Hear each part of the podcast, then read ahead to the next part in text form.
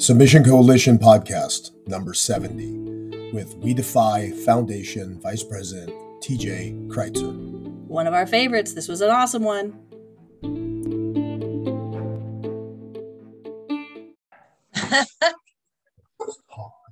Ow, Jesus. I think that's better. It's good enough. Okay. We're mainly interested in the audio anyways. Okay. Are we going to, do we do a YouTube-y type thing of it, or is it just eventually? Right now, okay. We're doing just strictly like, we go through Anchor and it goes to Spotify and a whole bunch of other audio podcasts. Eventually, okay. We'd like to release them on YouTube, but we haven't got that far yet. So we and that's a whole other level of production. Yeah, exactly. So we're recording. Yeah. We're recording the video for possible use later. We just haven't got there yet. Just check. Sure. We are recording. Yes, so. We are. Okay. We are recording. You only make that mistake a few times. We went through an entire interview and realized that we hadn't hit the record button. Oh man. Yeah. There's so many people that are able to learn how to do this medium, mm-hmm.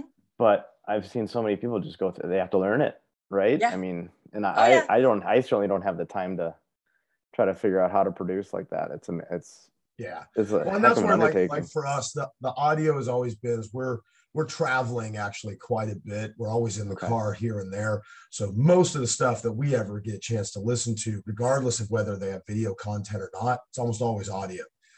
We just kind of figure at that point, because the video stuff definitely seems to be the part that takes us a little bit.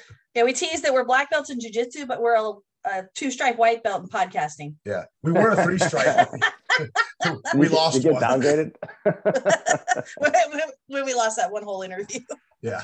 Oh, man. That was a good one, too. It was Hannette Stack, multiple world champion. I was so bummed. Oh, that's awful. Yeah. That's... super disappointing. So why don't we start off with you introducing yourself and introducing the organization? Okay. My name's TJ Kreitzer. I'm the Vice President and Director of Operations of We Defy Foundation.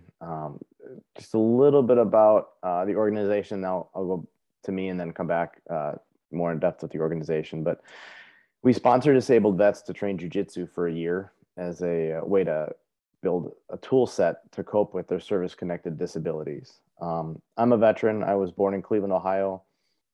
Spent my whole life there until the day after I turned 18. Then I went to the Air Force Academy and went from there to pilot training, flew fighters, F-16s, and then was an instructor pilot in the T-38 for a long time, joined the reserves, and continued to do that job. Got involved with the Air Force Academy as a liaison officer, so helping high school kids prep and then apply and maybe be approved to go there. And eventually in 2019, retired from the Air Force. So halfway through that Air Force career, there was a transition from active duty to the reserves. And when I started the reserves in 2010, I started to have a little more free time on my hands. So we moved to where we live now in Minnesota. And, if you could pick up the O in the Minnesota, but... It's I've been here 10 years, so it's happened. The accents come. So I got involved in some MMA conditioning at a local Lifetime Fitness, just, pad drills and footwork and stand-up stuff, no sparring. But I got more and more interested in that side of it and decided not to go with the striking sparring due to my career and the concussion risk and things like that. So instead, the coaches talked me into trying jiu-jitsu, which at the time I was not really interested in because I thought it looked horrible. But they're like, dude, you're going to love it. We know you and we know how competitive you are. And you're going to just dive right in. So when I finally did, I was like, yeah, you're right. This is absolutely fantastic. And right away, I was hooked after they finally got me to do it. So I started training and then I got more involved in the gym I was at and started traveling for work, but I would throw a gi in my bag so I could get mat time on the road. And I was in Chicago and met a veteran who was just back from Iraq. He'd been back a couple months and was struggling with some medical issues and family challenges and financial challenges. And we talked for an hour and a half. And I have a background in psychology from the Air Force Academy. So I got my degree in, and I've always been interested in trauma therapy, and I've kind of stayed layman level current on issues and counseling and things like that. So when we talked afterwards, we talked for like an hour, and he said, you know, I really think you may have something to offer people, because that was a really helpful discussion. And some of the things you framed for me are things no one has really ever said, even some of the therapists I've tried to use. A little sidebar to that is, you know, there's therapy. The VA offers awesome medical care at a lot of facilities. Veterans a lot of times have a difficult time with the therapy part of it, the psychology therapy part of it, or the cognitive therapy. And just anecdotally speaking, because I know a lot of people in the field, if you're a veteran, they find it much easier to talk to you. So I have several psychologist veteran friends that have said, yeah, once they find out that they're a veteran, their whole demeanor changes. There's this immediate trust, this immediate bond, where they can now start, this person's going to understand me and understand what my struggles are. So that may have been a component of what was actually happening when we were talking. But he did kind of inspire me to find something to do on a volunteer basis. And about 6 months or maybe 9 months later, there was a seminar done up here in Minnesota by a group called Twin Cities Invitational. I believe it was their first event, and they brought in the board for We Defy to be a beneficiary of this event. And Tom DeBlass was here to teach, and Chris Howder was here to teach, and then there were a bunch of super fights afterwards. And that's where I found out about Mission 22 and We Defy. And I took a look at both organizations because I thought, okay, these are things that I think I would like to be involved in. And I gravitated towards We Defy because it was just jiu-jitsu. Right. Mission 22 does a lot of different things. And I really thought, okay, this is completely, it's all about the jiu-jitsu part. So I think I want to focus on that.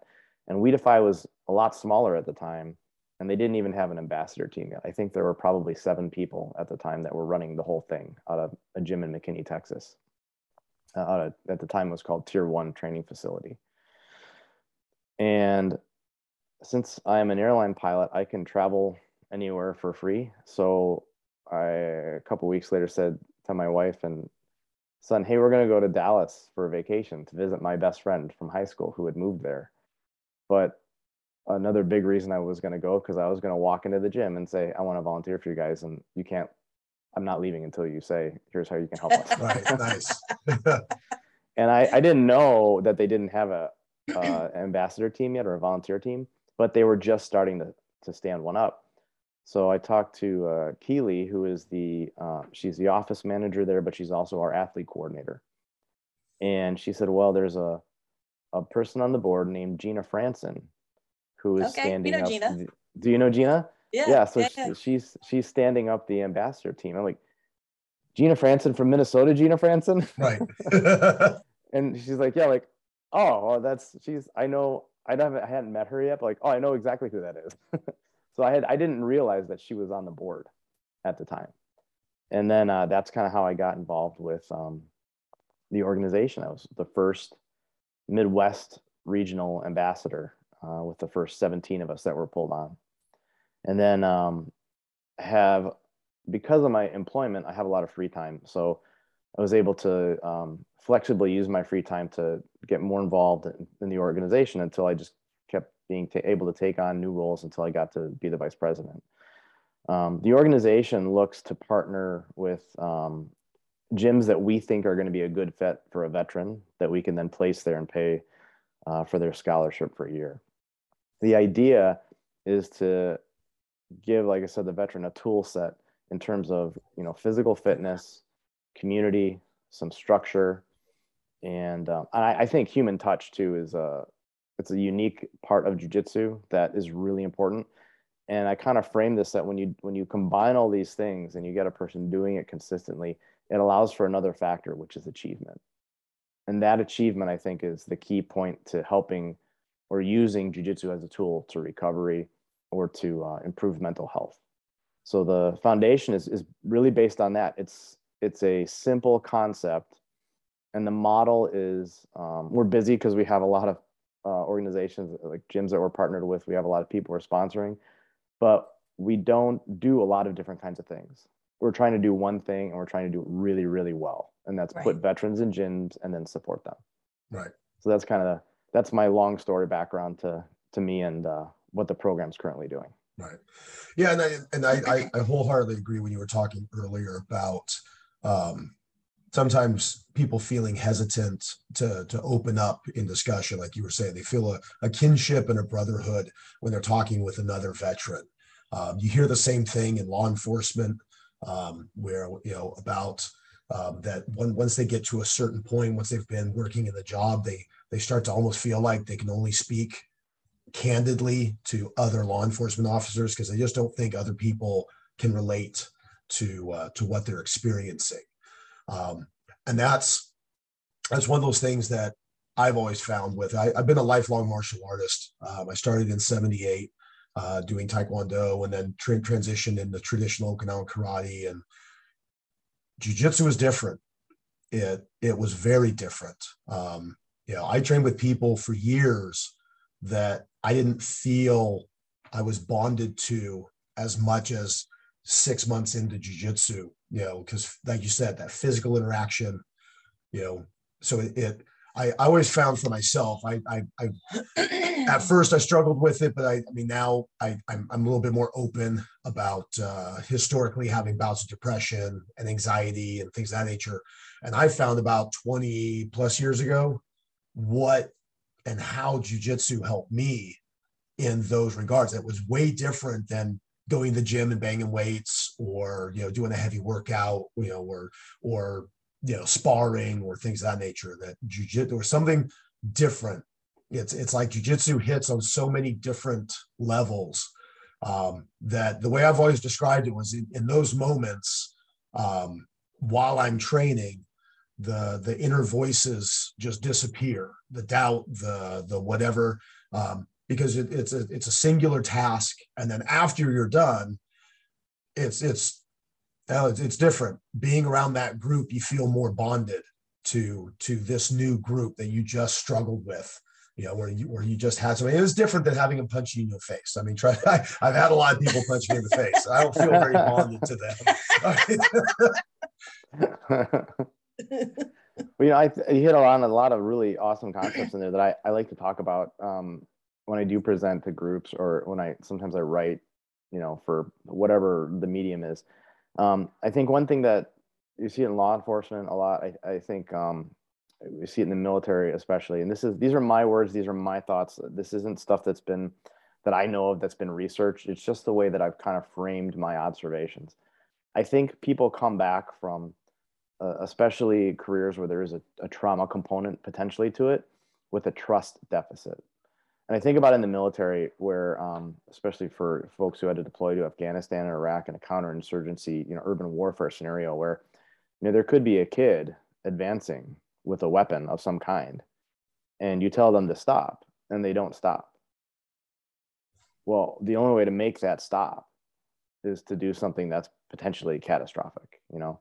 You know, I use that example because I think it's kind of visceral when we talk about a kid, but it doesn't have to be a kid. It can be anybody on the street, you know, that's in this scenario that you're dealing with. And I think in those environments, and you can extrapolate not too farly from that, from some scenarios in law enforcement too, where the people that you trust are your coworkers or your peers, or the people you're deployed with, or the people in your unit, you know, they're the people in your squadron. And like you said, you learn to rely on those people at the expense of other relationships, or you start to have a discomfort or distrust with other people. And I think Jiu-Jitsu, by nature of the fact that you're sparring every practice, it helps to rebuild that trust deficit you have in other people. And you start to realize that everybody has a story. Everybody's dealing with something. When you struggle with them, you use that word struggling with them, you know, on the mats. When you struggle with them, the things that make you different go away. And the things that make you the same or similar, the things that you can co-relate to become much more important. That's how that bond between teammates gets built. And I think that that's unique about jiu-jitsu. CrossFit's a great activity. And you can go mountain biking. In fact, I was just talking to someone a few days ago who said that they got into biking first as part of their own therapy after military service. And then they thought, man, this is it. This is the thing. And then they started jiu-jitsu. Like, no, that's the thing. Right. Because there's that added component. And I think it's that. I think a lot of it's touch. And then it's the other piece of that would be that mat struggle, that sparring. Yeah.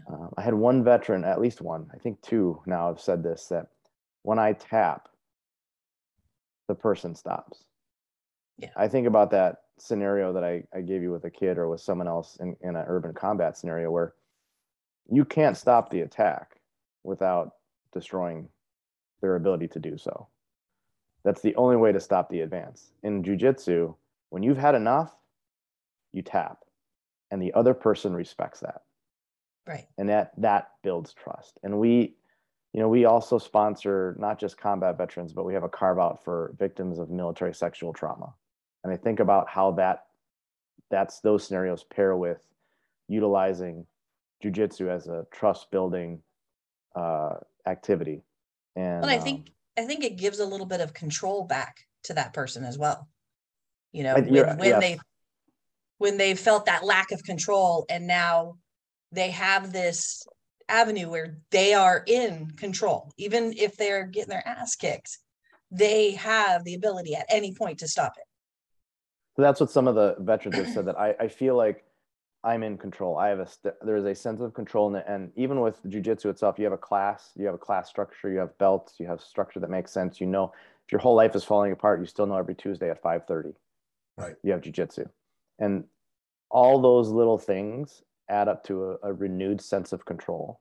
And when you start to have that in a certain area of life, I think there are benefits that start to, you pull in other parts of your life where you start to regain that ability to have some sense of control. And jiu-jitsu can be, for some people, I think, that anchor. The other thing that I think is really interesting that you said, you talked about inner voices. As a person who really likes psychology and has done some looking at anxiety and depression. Familiar with the term rumination? No. Rumination is kind of it's like a more of a clinical type term for a mental process that we go through when your brain always comes back to the same problem over and over. You wake up and you go to bed at night stressed out. You wake up, the first couple minutes you feel fine until your brain finds its way to that one thing. Right. That's called ruminating.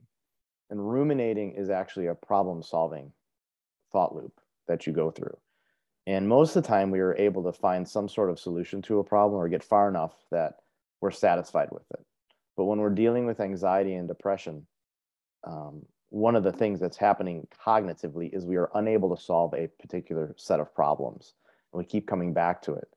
Well, the body is built to avoid or defeat threats with the fight or flight system, the fight, flight, or freeze system. So this rumination loop and these voices, these thoughts, these words in your head, they create a biofeedback issue where now you've got cortisol and other bad hormones running around your body because you're in this anxiety-filled state. Well, the ways we deal with that are through fitness, one way. Working out helps to reset the physiological component of what's going on. It's utilizing those endorphins, not the right word, but those chemicals in your body that are put there so that you can beat up the saber-toothed tiger if it's attacking your baby. Well, these inner voices and thoughts, there's no saber-toothed tiger. It's just the voices. We're not equipped to deal with that. So physical fitness can assist. But the way I think about what's happening in jiu-jitsu is there's a hierarchy of concepts that we have to deal with. What's the first most basic need and thing that everybody has? A need to do what? To be safe. Survive. It's survive. Yeah. That's live. Yeah. It's survive. And everything, we're hardwired for that to be the number one thing that we're trying to do all the time.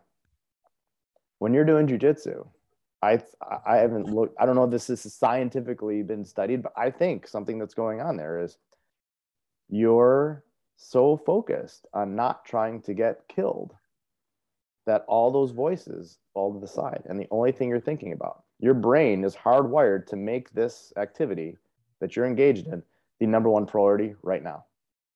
And we're not, we're safe, right? We're not going to actually intentionally harm someone, but I still think what's happening is the body and the mind are prioritizing this thing that's occurring right now because it's a perceived threat. That stops these inner voices. It breaks up that rumination loop. Once it's done that, or while it's doing that, you've got all the positive endorphins and the positive chemicals that are coming out through the body from fitness, from bonding, from touch. And it breaks up that loop. When you get in the practice of breaking up that loop over and over and over, it becomes a therapeutic activity because it's stopping the bad stuff from happening and allowing you to create good things. And I think that can help get people over that hump, or it's part of a complementary activity to therapy, to other types of therapy that when used together can help you get over those challenges. Right. I think that's an awesome thing that Jiu-Jitsu does. Yeah, and that's something, like I said, that I found, at least within the martial arts itself, that I found personally was unique for Jiu-Jitsu. Because I've done Taekwondo, Okinawan Goju Karate, I've done Aikido, I've dabbled in just about everything under the sun. But once I started Jiu-Jitsu, that's where I found it to be just very different. Because the others were good. I mean, don't get me wrong. I mean, I love working out. I love lifting weights, things of that nature. But the one part I loved in Jiu-Jitsu was the way I've always described it. It's for lack of a better term, it was like reaching a Zen point where in that moment, the only thing that truly mattered, like you were saying, with survival, was me and whatever struggle I was dealing with in that physical moment, keeping them from passing my guard, preventing them from choking me, whatever it was. But I always found it to be a much more visceral, full body, mind, everything engaged. Whereas I found in the striking arts, when I got into hard sparring rounds and the like, I didn't feel the mental engagement as much. I mean, I know it's there, but I always found the problem-solving aspect of Jiu-Jitsu to be a lot more connective within there, because you could literally look at something and afterwards analyze it on the way home, which I did a lot. I had an hour drive home after training with no radio in the car, so I was left in my thoughts. But that connection stayed, though, that my benefits were not just in the time I was on the mat, it was for hours afterwards, when I was able to think about, what matches I had, how I could address them differently. And that was the other fun part that I also enjoyed. I thought was very different with Jiu-Jitsu, is that part of that bonding aspect is, in a lot of instances, and it's something we really push here, is after you struggle with somebody, of having partners give feedback to each other about things that, hey, this was a really good portion through here, but if you would dig your right hand to an underhook, you could have stopped me from, and they give each other that feedback, not just smashing into each other and then moving on to the next partner, but giving each other part of that problem solving, aspect of it to help push each other forward, even at cost of self. Of saying that by me helping you may get me next time. I may not. Yeah. I may not be on the winning side. Yeah.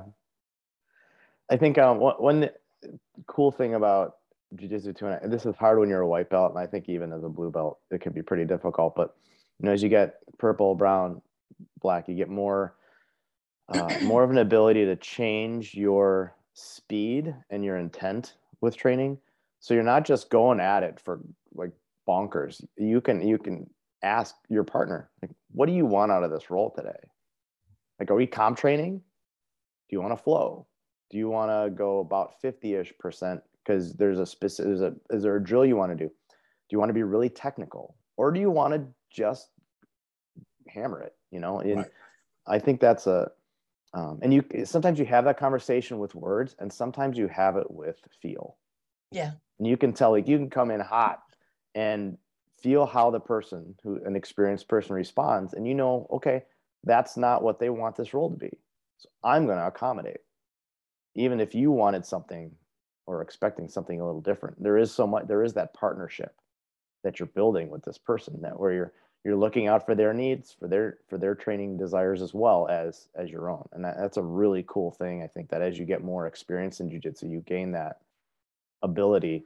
It's kind of that self-awareness and then that partner awareness too, to know, hey, are they appreciating what you're bringing, or is what you're bringing not what they want? And then adjusting yourself to act appropriately.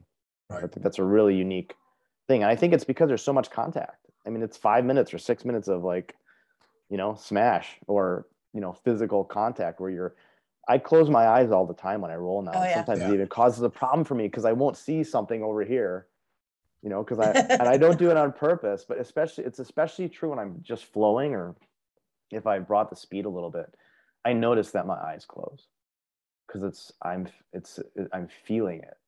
Yeah. Which, is really interesting because it's not intentional. It just happens. Yeah. Right. You're relying so much on these other senses. Well, we actually do drills periodically where we'll make sure everybody's spread out. If we have enough room, I'll get both people to deliberately close their eyes while other people are their eyes for them, to make sure that if they get close to another group or a wall or something of that nature, or I'll deliberately have one person close their eyes so that the other person, so I'll tell them, you know, if your eyes are open, you're going about 50%, but you're the safety. You're the one that to direct this match as it goes, so that the other person can feel safe in their movement and everything else, knowing that you're going to be giving them pressure, but with their eyes closed, you're not just going to try to kill them. But the person with their eyes closed can feel a little bit more free to move. And then we'll switch roles, you know, periodically, because yeah, that tactile feeling with the eyes closed, it's there. There's a lot of communication that's taking place, you know, without needing to hear or see. You know, there's, you know, you can feel intent within people based on body tensions, things of that nature. You can actually discern a lot of information, you know, with that. And we tell people that eventually, you start to see people even when their eyes are open. Watch them. They're not really looking. Their yeah. eyes are open, but you can tell they're using other senses in the role. They're relying on that feel way more yeah. than they're relying on their eyes. Yeah, it's a really interesting and cool thing that occurs, and I think that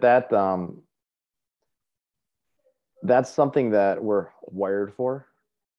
That is touch. And you think about when you touch your kid's hand. Like my kid's 8. I'm gonna hold his hand until he makes me stop. You know, I don't care how old he is. You know what I mean? If he lets me hold his hand till 40, I'm doing it. I don't care. Yeah.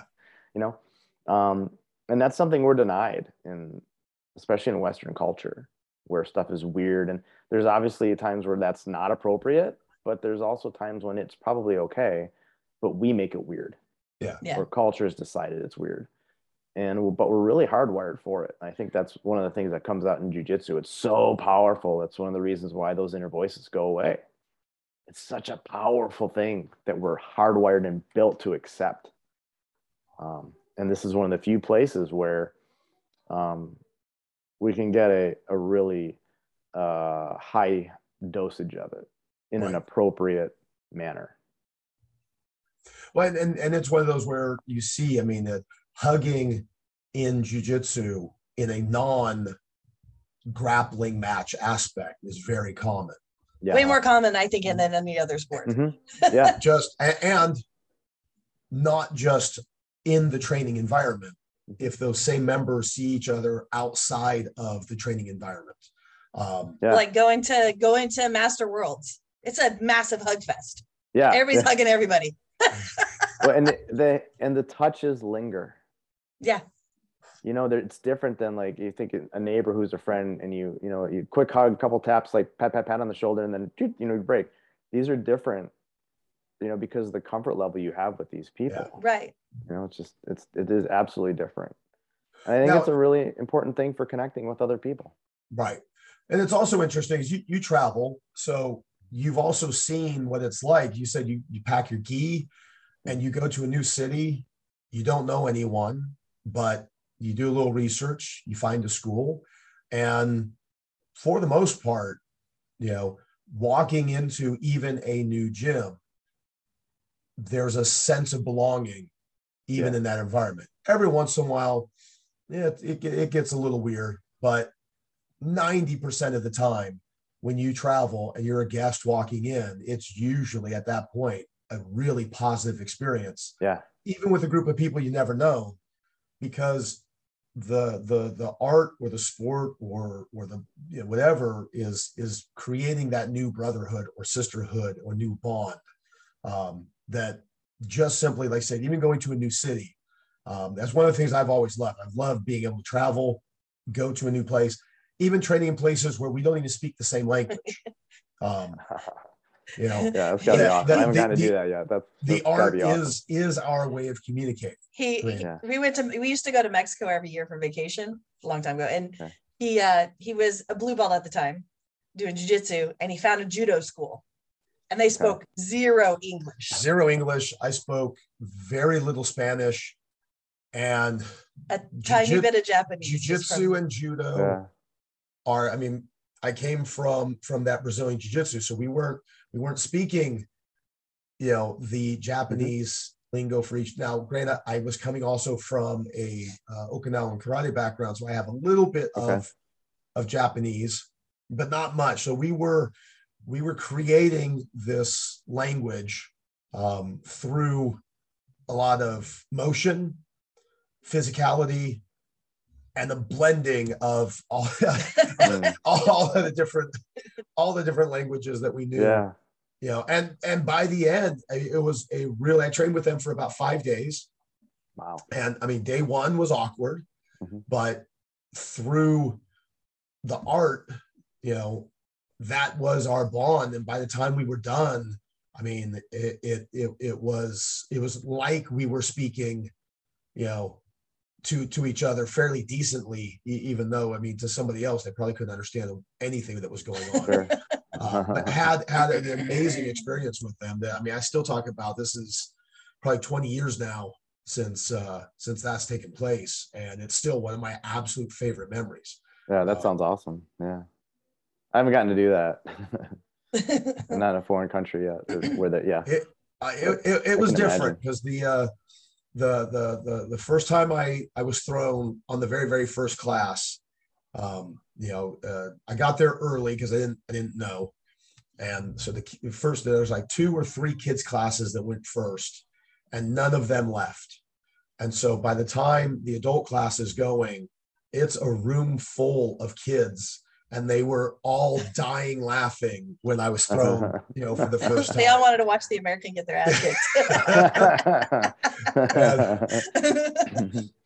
kicked. So I just heard the giggles, but I went in with the open mind and open intent, and no ego, that this is their house. And I went in just to have a great time learning an art that I didn't know. And when my feet went over my head and I heard all the kids, literally as soon as I landed. Loving it. And the smile that came over my face, which at that moment I was sitting there looking at him going, I get it. That was, that was fun. It's funny. When I visit other places, I think it's a good idea to, when you go in there, just remember you're not there to win worlds that day. Exactly. And it is that feel out the partners. What do they want? And you're the guest, and you're not there to prove everybody how good the jiu-jitsu in Minnesota is, It should be about sharing and fellowship and having fun, and you're meeting people too. It should be that introduction, and then you get to do this thing that you love. And they can be hard roles, but there's definitely I think as a visitor, it's on you to be respectful of, especially respectful of the people you're training with, because you don't know each other's styles. You don't know, right. You don't know what the rules are, because you start talking about like more advanced stuff like leg locks, and with the, how prevalent they're becoming in different gyms and different affiliations, that stuff, there's stuff I keep in my bag, not because I'm trying to hide it. It's because I want to make sure that I'm behaving in a way that's acceptable. Right. In that room, that's on me to figure out, you know? And that can be a little bit of a challenge sometimes, because you don't always know exactly what the rule set's going to be. Right. So the best way, I think, to go in there is to go in there, have fun, and try to be a learner and not a champion. And if you can do that, you're going to have an awesome time at almost every place you go visit. Yeah. And get the invites to come back. And get to come back. Yeah, that's key. But it's fun too, because now that we have, we've got over 400 gyms now throughout the country. So a lot of times I'll look first to see if there's a We Defy affiliated gym that I can go to, just because there's so many people now that we interact with. It's so nice to be able to put a name with a face. Yeah. Instead of just an email. Yeah. Because that's the most efficient way, is to correspond digitally with most folks. But with all the ambassadors and all the volunteers that we have, and we mentor to the athletes as well. So we have a little program where we put them in the gym, but then we have a volunteer that checks up on them. And once in a while I'll get an email like, hey, Mike has this issue. What do we do about it? I'm like, well, I need to know Mike who, and I need to know what gym they're at, because I've got 14 mics now. Right. You know, so it's that's an interesting challenge with how much bandwidth do you have, and how many contacts can you have and still build relationships with them? Right.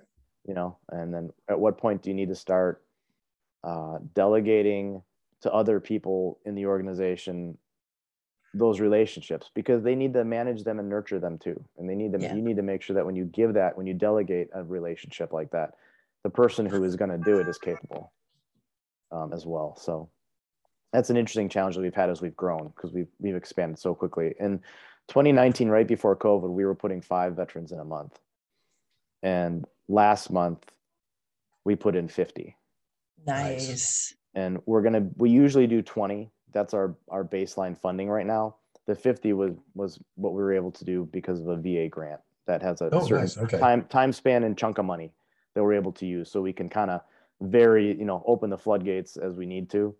But still, to go from 5 in 2019 to get through COVID and then have 20 a month that we're capable of doing now consistently is pretty awesome. Because when COVID started, just like everybody else, we were like, what are we going to do? Yeah. Like, is this organization going to exist in 6 months? Yeah, we were puckering hard. Yeah, I mean, everybody was. You know? I mean, we had gyms closing. Yeah, people, you know, athletes that were off the mats, and what's one of the things that's really exciting about being part of a growing organization is you sometimes are given opportunities, and when you recognize it, you can run with it and make something super awesome happen. Yeah. And we never even thought about it before. So when COVID started, we decided as a board, we're going to try to pay the gyms that close continuously up until that year point when the scholarship would have ended. You know, it's like, we have funding. If we have the funding, let's keep paying. And then we'll just ask them at the end of the year, funding wise, if the person missed 6 months, if they would tack that on so they can train. Right. Yeah. So that there's a year of funding, there's a year of training, and however that meshes together is fine. Right. But I couldn't track it all myself. So that's when we started this team. I called it the engagement team. And the whole function was, need you 5 volunteers to contact these athletes to make sure they're training. And if they're not, we need you to keep track of when they're on the mats, when they're not. So it's meant to be an administrative function. We started seeing that immediately the volunteers and the athletes were bonding. And pretty quick, we're like, whoa, this is the whole other thing that's happening here. We can use this. So now we have about 40 mentors for over 200 current scholarship athletes. And we just started using WhatsApp for like one person, if he has 5 mentors, he puts them all together in a WhatsApp chat. So now they all get to meet each other and they get to support each other, talk about injuries and technique and what's it like and the struggles and all those things. So right. The intent was at first to throw or to put a student in a gym and have that be their community. Right. But now we build another layer around it. Right. It happened by accident. Right. Well, it was kind of interesting the way we got connected with We Defy with you guys was one of our members. He started out as just a dad of a student. And now he just started training and he started talking to the other vets in our gym. And he's a disabled vet and all of that. And he had been, you know, like when we go to fights, he does vet ticks or whatever. And he gathers all the vets together and takes them to the fights and stuff. And he came to us and he's like, hey, listen, I found this organization. We got a lot of vets in here. This would be really good for everybody. He goes, I want to be an ambassador. He's like, I want you guys to try. And we're like, hey, absolutely. You know, it fits our culture. It's perfect. So yeah. So it was kind of interesting. He like rallied all the troops and that's great. And everything. Yeah. You know, we've grown so much. We have about 100 active ambassadors. Sometimes, you know, people come in, they volunteer for a certain amount of time and then life gets in the way. So the ambassadors definitely, some stick around for quite a while, some show up and help us for a little while, and then they need to move on. And that's fine. Almost the entire organization is volunteer. We have 3 contractors right now that we pay for professional services. And then we have one advisory group that helps us with regulatory stuff because every state has its own regulations that you have to comply with. And there's no way we could do that without spending some money on someone to help us with that. But everybody else is volunteer. The board's all volunteers. I'm logging my time now. It's usually between 10 to 15 hours a week running daily operations as a volunteer. I mean, that's a lot of video game time. You know, that's a lot of zombies that didn't get killed that week, you know. But I'm spending my time doing this and then training. And then with my regular career, it all just fits together really, really awesome because I can travel when I need to. I can train on the road. And then I have this flexible time where I don't have an office job. You know, I can do all kinds of awesome stuff. So I'm really fortunate that I can do that. And every airline pilot I know has some kind of hobby. Yeah. And well, I love that the one I got involved in is it's based on the idea of trying to make somebody else's life just a little better. Yeah. And that means so much more to me than a couple years ago when I was, you know, blowing stuff up on the TV all the time. Because I hadn't found it yet. I hadn't found the thing yet. Not the thing. Oh, gotcha. So as far as who qualifies for We Defy scholarships, how they go about applying, if you can kind of give a little rundown on that. Sure. So you have to be a disabled combat veteran. So that basically just means someone who served in a combat zone at some point, and they have an 80% VA rating or disability rating from the VA. And you have to have an honorable discharge on a DD-214. So that could be an active duty troop. After they leave, they get this, you know, they get this DD-214 that states that the condition of their service when they left. And it could also be National Guard and Reserve. So we have some folks that are still in the reserves that are also We Defy athletes because they did a deployment. And when you're on a deployment, you're considered active, basically. You're activated by certain orders. And a lot of times when you are released from that, you get a DD-214 for the time you were active. And you can file for VA disability if you incurred injuries during that time. So those are the conditions. And most of the people we have this is after service, but there are a few who are still serving one way or another, but they have those other qualifications. We also have a waiver that's usually used for stuff like I said, military sexual trauma, because that's a group of disability related conditions, or those events can contribute to those. We feel like jiu-jitsu is potentially really well suited to assist recovery from. Absolutely. So we want that carve out because we think we can do that. And then occasionally, you know, there's another case by case thing where that's why we have a waiver where we can take a look and see, hey, how high is the need for this individual so high? The board decides on those. We don't have a particular criteria. We just look at a case and say, yes, this makes sense, or no, this doesn't quite fit what we're trying to do. The way that they apply is they just go on our website and there's an application link. There's a heading there. I think it's called, pull it up real fast, but I think it says athletes off the top of my head. But then I think there was a tab for athletes, for gyms, and for the applicant. I think it's apply now. Yeah. So they apply, and then that output goes to Keely, our athlete coordinator, and then she follows up with them to get their documents, and they make a 60-second video that talks about why they'd like to be a scholarship athlete, what they think they will gain from the practice. And then she is the first line approval authority for stuff. And then when there's something that doesn't fit the criteria, then the board takes a look at it too. And then obviously you guys need fundraising and stuff like that. Mm-hmm. What kind of fundraisers do you guys currently do? And if somebody wanted to help, how could they go about that? Well, I know for general donations, there's a donate button. There's obviously a donate button right on the website. So, yep. So that's, the easiest way is to go on the website and hit donate now. It's pretty, it jumps up at you. So as soon as you get on the website, and that's the easiest way to do it. A lot of our partner gyms throw events for us throughout the year. We don't actually hold any of our own events. We found it makes a lot more sense and keeps costs lower for us. We don't have to assume that administrative burden. So we become the beneficiary of another organization's event. Memorial Day and Veterans Day, we do open mats a lot, and then we usually tie in something else like a ruck or some other kind of activity, Murph type stuff. And this year for Memorial Day, we've partnered with another organization called Carry the Load. And Carry the Load is a national nonprofit that seeks to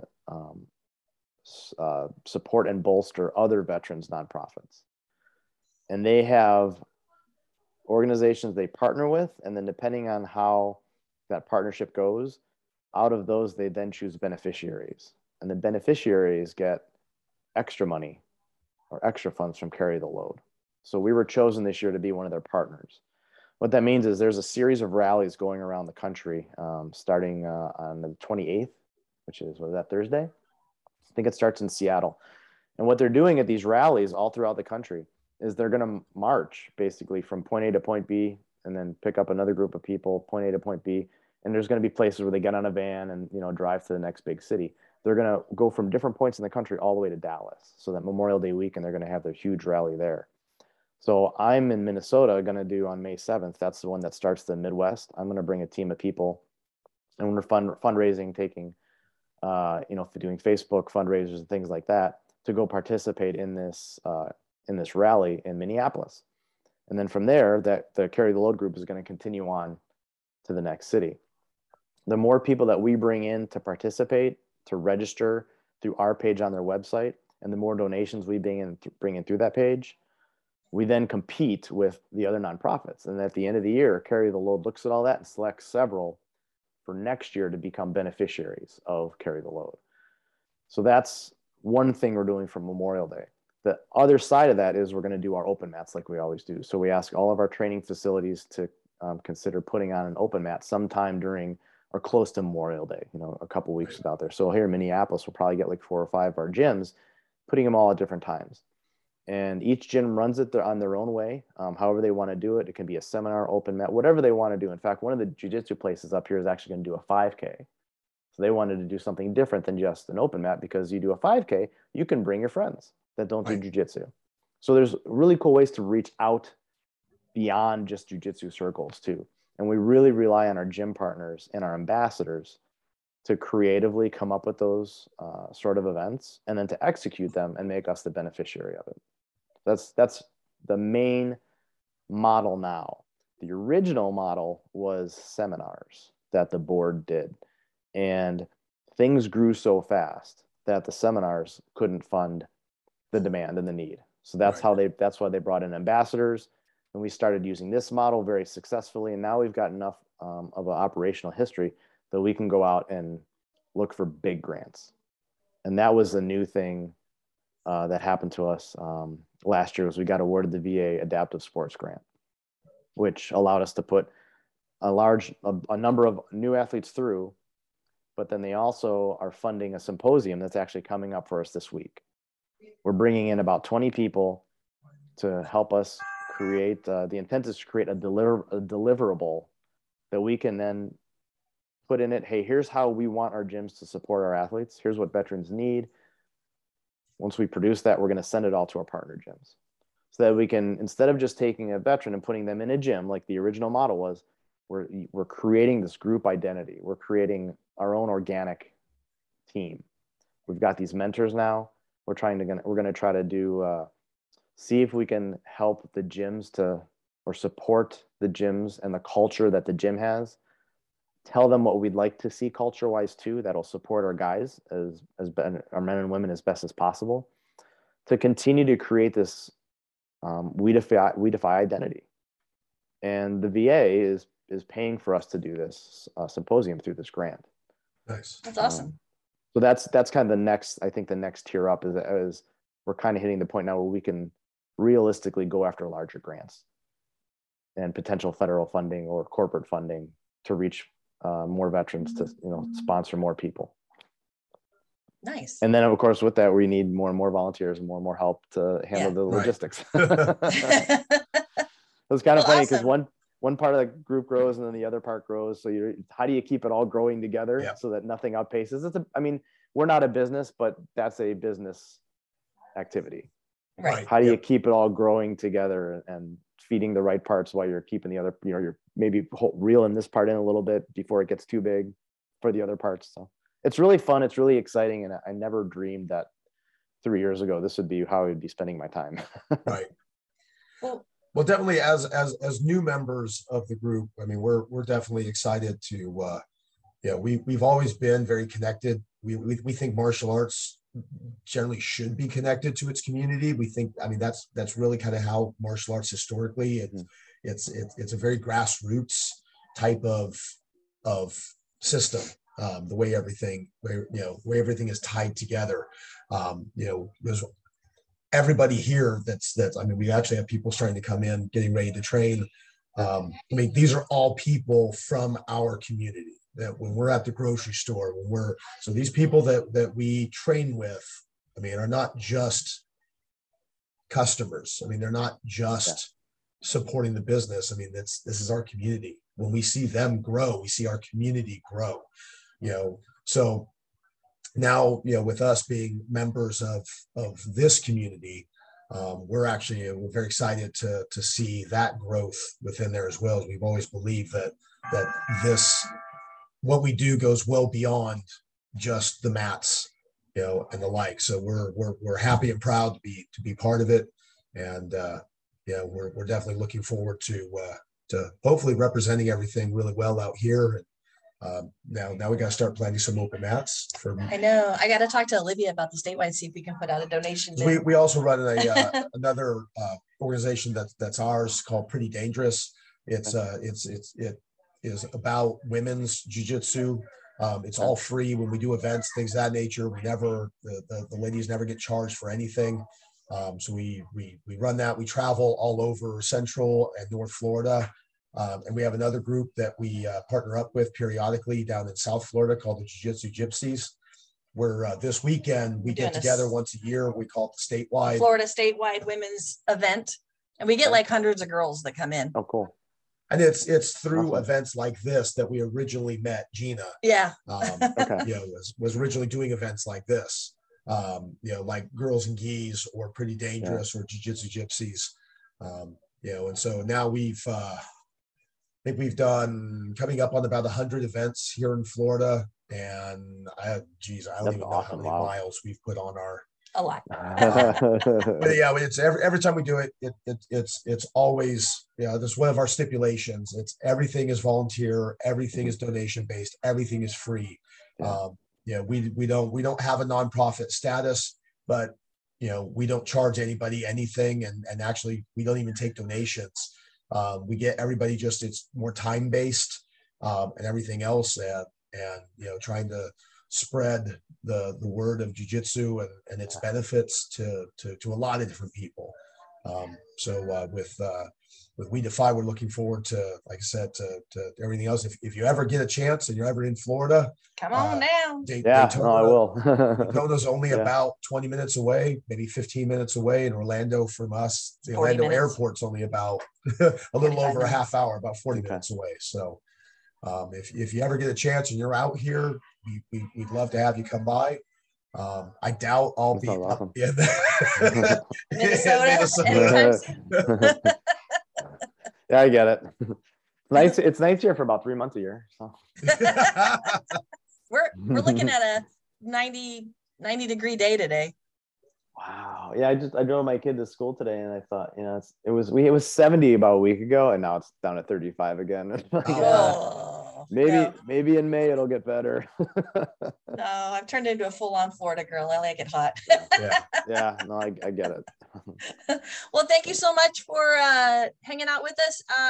If you need to do any shout outs, if you have anything else you want to add, this is your time. Well, I want to say thank you guys for having me on, and for being a part of this organization. I know you guys are going to do great things. I can already tell, I know, just by your community involvement now. And I believe very strongly that 1 + 1 = 3. And that's kind of We Defy's modus operandi as well. We don't really compete with other groups, because if we can support each other, that's what we try to do. The whole point is to make the world better. Yeah. And it's not about us. It's about the people we're trying to serve. And, you know, we do it through jiu-jitsu. We have other organizations that we're close with that have other ways to do it. And if we're all doing that together, then I think we're winning. So absolutely. Yeah. But thank you for having me. I really appreciate it. Awesome. Thank you for coming on, man. I really enjoyed meeting you and getting a chance to get to know you. Thanks. So hopefully we'll talk again. No, I'm sure we will. Yes, sir. All right. Awesome. Thank you. Thank you. Thanks.